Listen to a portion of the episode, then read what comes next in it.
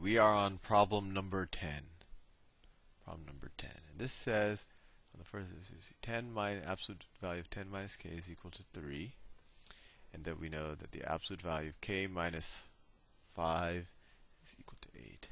And they say, what is the value of k that satisfies both equations above? Let's do the first one.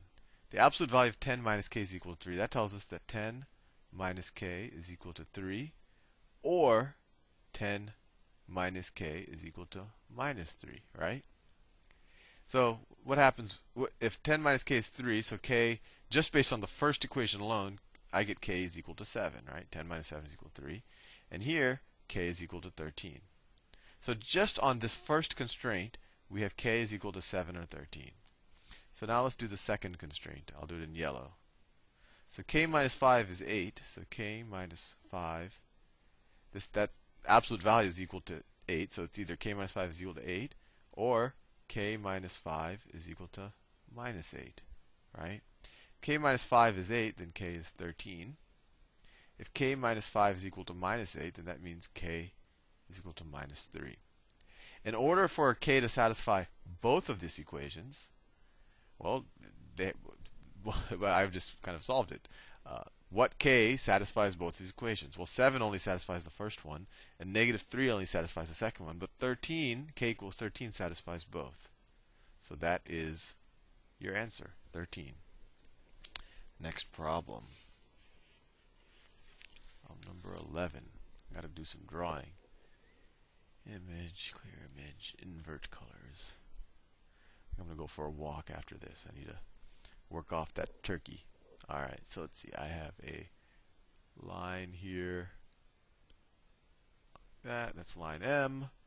I have line L. Something like that. And then I have this perpendicular line up here like that. And then what do they tell us? They tell us that this is perpendicular.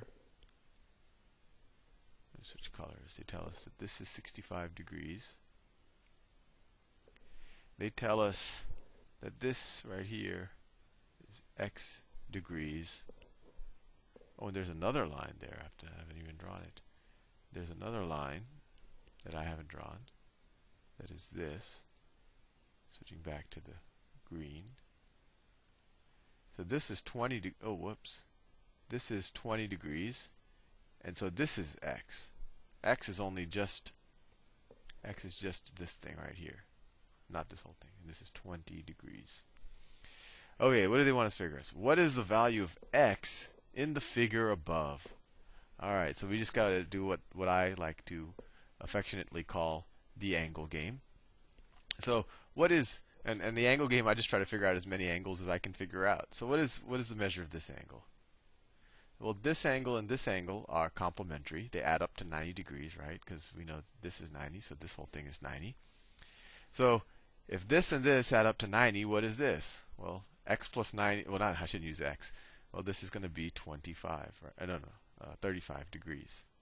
Right? No, no, no, 25. Right, 25 degrees. 25 plus 65 is 90. Correct? Yes. As you can tell, addition is my weak point. So this is 25 degrees. This is 20 degrees. Can we figure out x? Well, sure. We know that all of these three angles combined have to add up to 180 now, right? Because they're all kind of collectively supplementary. They all, you go around, you go halfway around the circle. So we know that x plus 20 plus 25 is equal to 180. x plus 45 is equal to 180. So x is equal to 1. This is the problem. This is where I always mess up. So if it was 40, it'd be 1 for x is equal to 135. So that's our that's our answer. Next problem. Uh, image clear image. Invert colors. All right. So let's see. So number 12.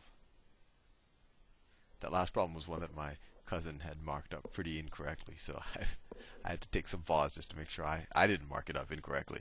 Okay, problem number 12. The median of a set, the median of a set of nine consecutive integers is 42. What is the greatest of these integers? So the median of nine consecutive integers is 42.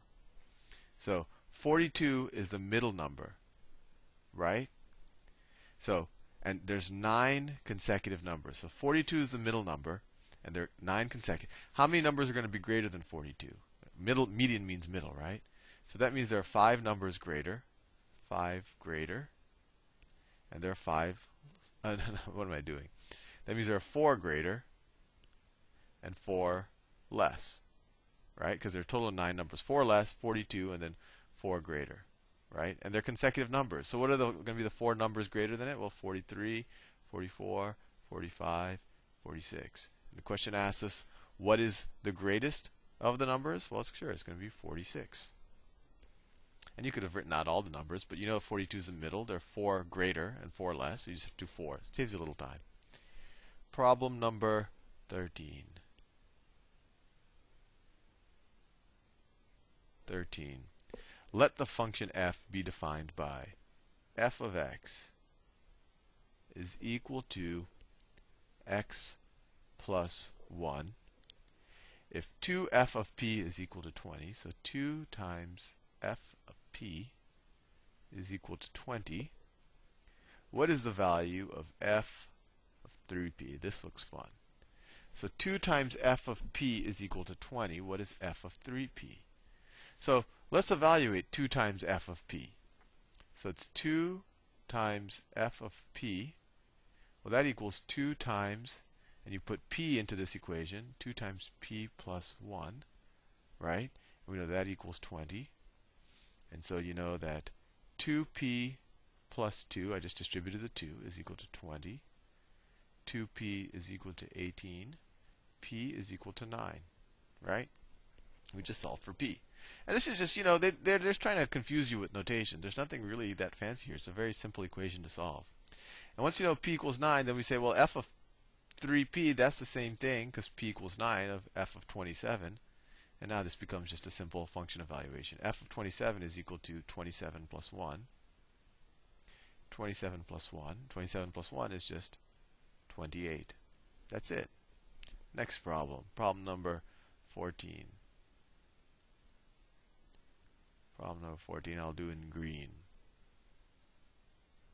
Problem number 14. I have to do some drawing now. Alright, I'll do it big because it looks complicated. Big line there. I have a line here that's almost horizontal. And then this is, looks like it's perpendicular. Yeah, it is. Okay, like that. And then I go like that.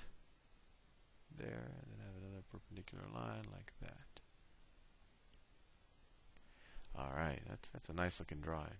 Okay, so then this is J K L N M. They tell us that this is 90 degrees, is perpendicular. This is x degrees. They also tell us that this is 125 degrees they also tell us that this is perpendicular. In the figure above, Kn, Kn is perpendicular to JL. Okay, we knew that because they drew it. And LM, LM is perpendicular to JL. Yeah, we knew that because they drew that there. If the lengths of LN, so the lengths of LN, LN and LM are equal. LN and LM are equal. These are equal lengths. What is the value of x? Well, if we know that these two sides are equal, what do we also know about its base angles? Well, sure, that this angle is going to have to be equal to this angle. Right? So if that angle is equal to that angle, let's figure out what that is. If this this purple angle here is 125, what is this? Well, they're supplementary, so they add up to 180. So this is 125. Oh, I just realized I only have 35 seconds left to do this problem.